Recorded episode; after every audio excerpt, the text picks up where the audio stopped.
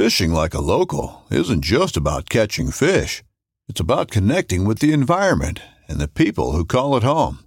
It's about hearing the stories and traditions that have been passed down for generations and sharing unforgettable moments with the people you meet along the way. Fishing like a local is having an experience that stays with you forever. And with Fishing Booker, you can experience it too, no matter where you are. Discover your next adventure on Fishing Booker. This upcoming concert season will be all about the boots, and Tecovas is your stop for the best in Western style. Tecovas has seasonal and limited edition offerings this spring and summer, including men's and women's boots, apparel, hats, bags, and more. All Tecovas boots are made by hand in a time honored tradition with timeless styles that are always on trend. And Tecovas has first wear comfort with little to no break in period. It's hard to find this level of comfort paired with this level of style. Stop by your local Tecova store, have a complimentary drink or two, that's WCB style, and shop new styles. The smell of fresh leather and friendly staff are at your service. Many stores even have leather custom branding to make your boots truly personalized. And with regular live music and events, there's no in store experience like it. If you can't make it into a store, just visit tecovas.com. That's T E C O V A S.com. They offer free shipping on all boots, as well as free returns and exchanges, and ship right to your door. Go to tecovas.com and find your new favorite pair of boots today.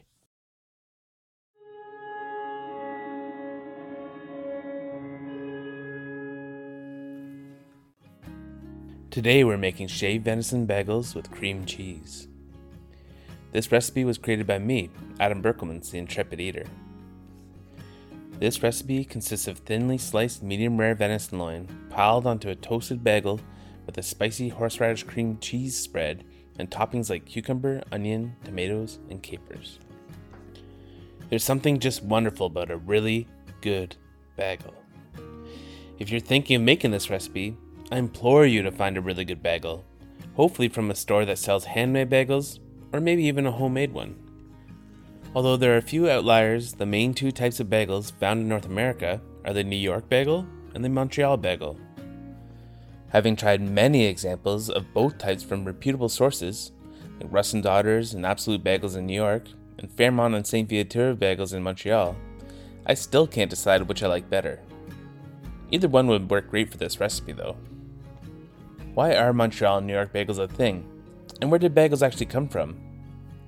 Well, like most things, the history is a little cloudy. Historians believe that bagels are likely derived from ka'ak, an ancient ring shaped bread found throughout the Middle East. I've actually been lucky enough to try ka'ak in Jordan and in Turkey and can see some similarities between the two. Bagels tend to be much more dense and chewy, and quite a bit tastier in my opinion.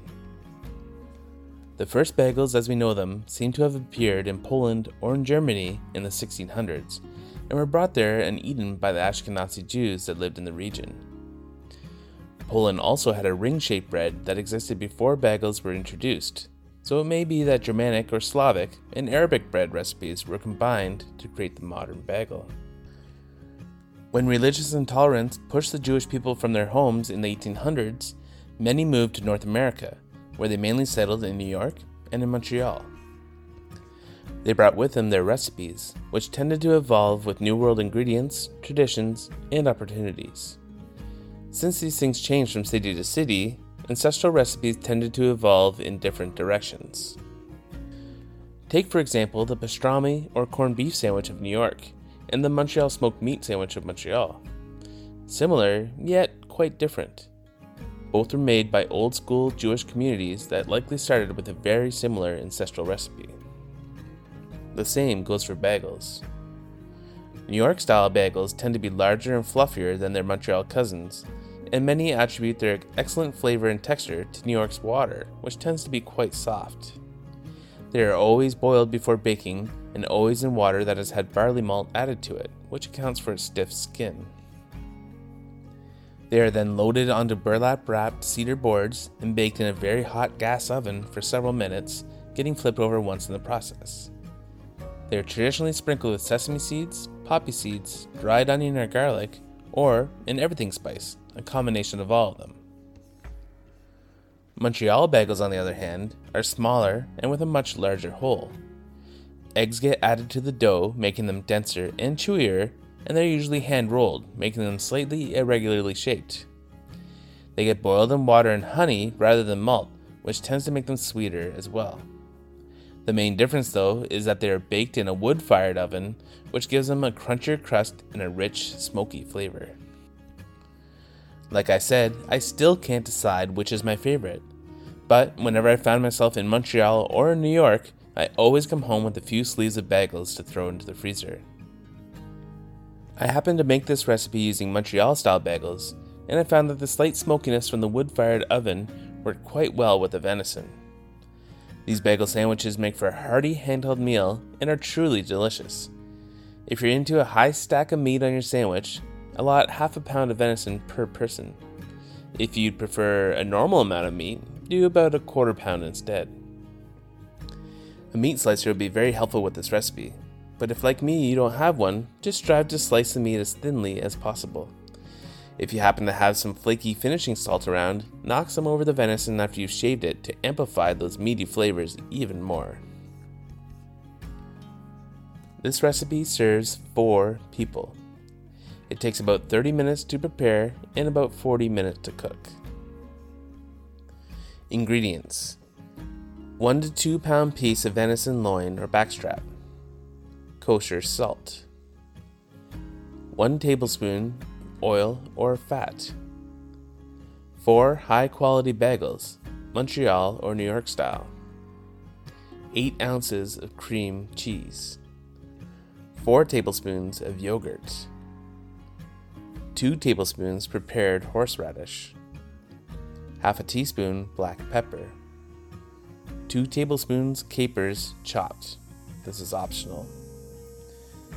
Half an English cucumber, 1 large tomato, half a red onion. Preparation Season the venison loin generously with salt. Add oil to a stainless steel or cast iron pan over medium high heat. Add venison loin and cook, flipping occasionally until rare to medium rare, or until a meat thermometer reads 120 to 130 degrees Fahrenheit when poked into the middle. Let rest for 15 to 20 minutes. Meanwhile, mix together the cream cheese, yogurt, horseradish, and pepper in a bowl. Slice cucumber, tomato, and onion thinly. Once the venison has rested, slice against the grain as thinly as possible.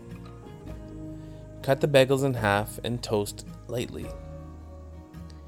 Take a bagel and spread both sides generously with the cream cheese mixture. Sprinkle over a quarter of the capers, if using, onto the bottom piece. Add the cucumbers, tomato, and red onion, then stack with the sliced venison. Top with the other half of the bagel and repeat with the rest. Serve immediately. Enjoy! For more great wild fish and game recipes, be sure to subscribe and follow Antler and Fin.